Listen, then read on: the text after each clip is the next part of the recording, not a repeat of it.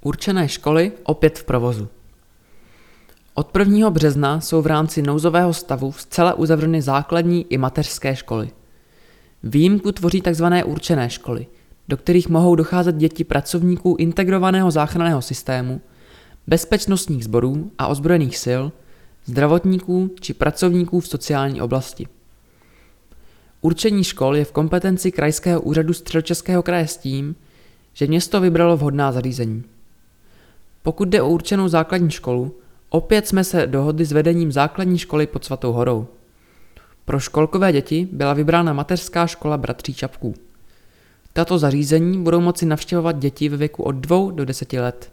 Uvedla místo starostka Zorka Brožíková a zároveň dodala, že žádosti o umístění dětí řeší přímo krajský úřad.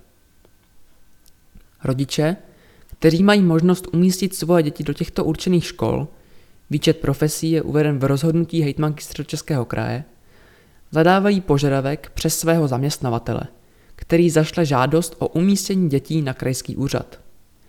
Následné umístění dětí administruje odbor školství Krajského úřadu Středočeského kraje ve spolupráci s určenými školami.